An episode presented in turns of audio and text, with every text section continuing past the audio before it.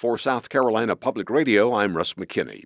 The state is on its way to having a record state budget. The House of Representatives this week approved next year's state spending package. For the first time, it totals over $10 billion. The state's soaring population, coupled with an exceptionally strong economy, is leading to larger than expected tax revenues allowing state lawmakers to approve significant spending increases for programs such as education, public safety, and infrastructure.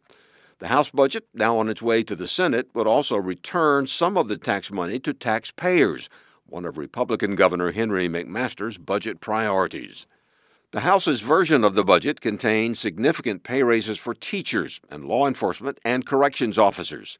Taking advantage of an almost $2 billion surplus, lawmakers directed $100 million to accelerate the state's highway improvement program and $100 million to improve state prisons. The Republican controlled House wants to return almost $250 million to taxpayers in the form of a $100 tax credit for any taxpayer paying at least $100 in taxes. House Republican leader Gary Simrill of Rock Hill. It means the economy is strong in South Carolina, and it also means that people paid too much tax uh, because because we have reserves now, which is very important. But to give part of that money back in, in the form of a refund is, I think, prudent. Again this year, House Democrats were unsuccessful in an attempt to fund a 5% pay raise for state employees. Orangeburg Representative Gilda Cobb Hunter argued that the lack of action by the House on raises is beginning to pit teachers and state workers against one another. Every year, y'all tell us, wait till next year. Wait till next year. We don't have the money. We don't have the money. I think it's important for some of you to know that just like we have teachers holding down two jobs, We've got state employees who are doing the same.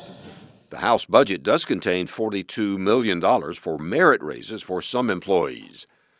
The state Senate is fast tracking a plan to reform Santee Cooper after moving away from the idea of selling the state owned utility. The Senate's Finance Committee this week approved a reform plan that would totally replace the utility's appointed seven member board.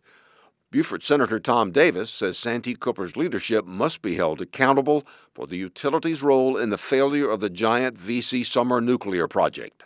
And so I think it's important that there be a consequence. We saw there was a consequence with SCANA um, in terms of the merger with Dominion and, and, in terms of what happened to those board members. Um, I'm not saying it's exclusive to what we have to do here. There's a lot in this reform proposal that need to be needs to be taken up and addressed.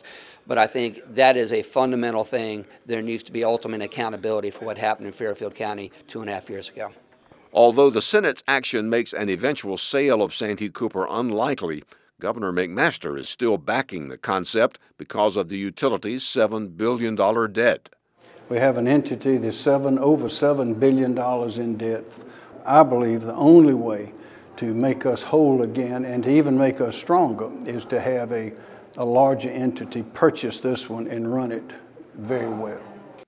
A potential sale of Santee Cooper to NextEra Energy is still an option the House is considering. Both the House and Senate's reform plans for Santee Cooper would see the utilities rate setting authority reviewed by state regulators. Currently, Santee Cooper's board of directors has the final say on its electric rates. For South Carolina Public Radio, I'm Russ McKinney in Columbia.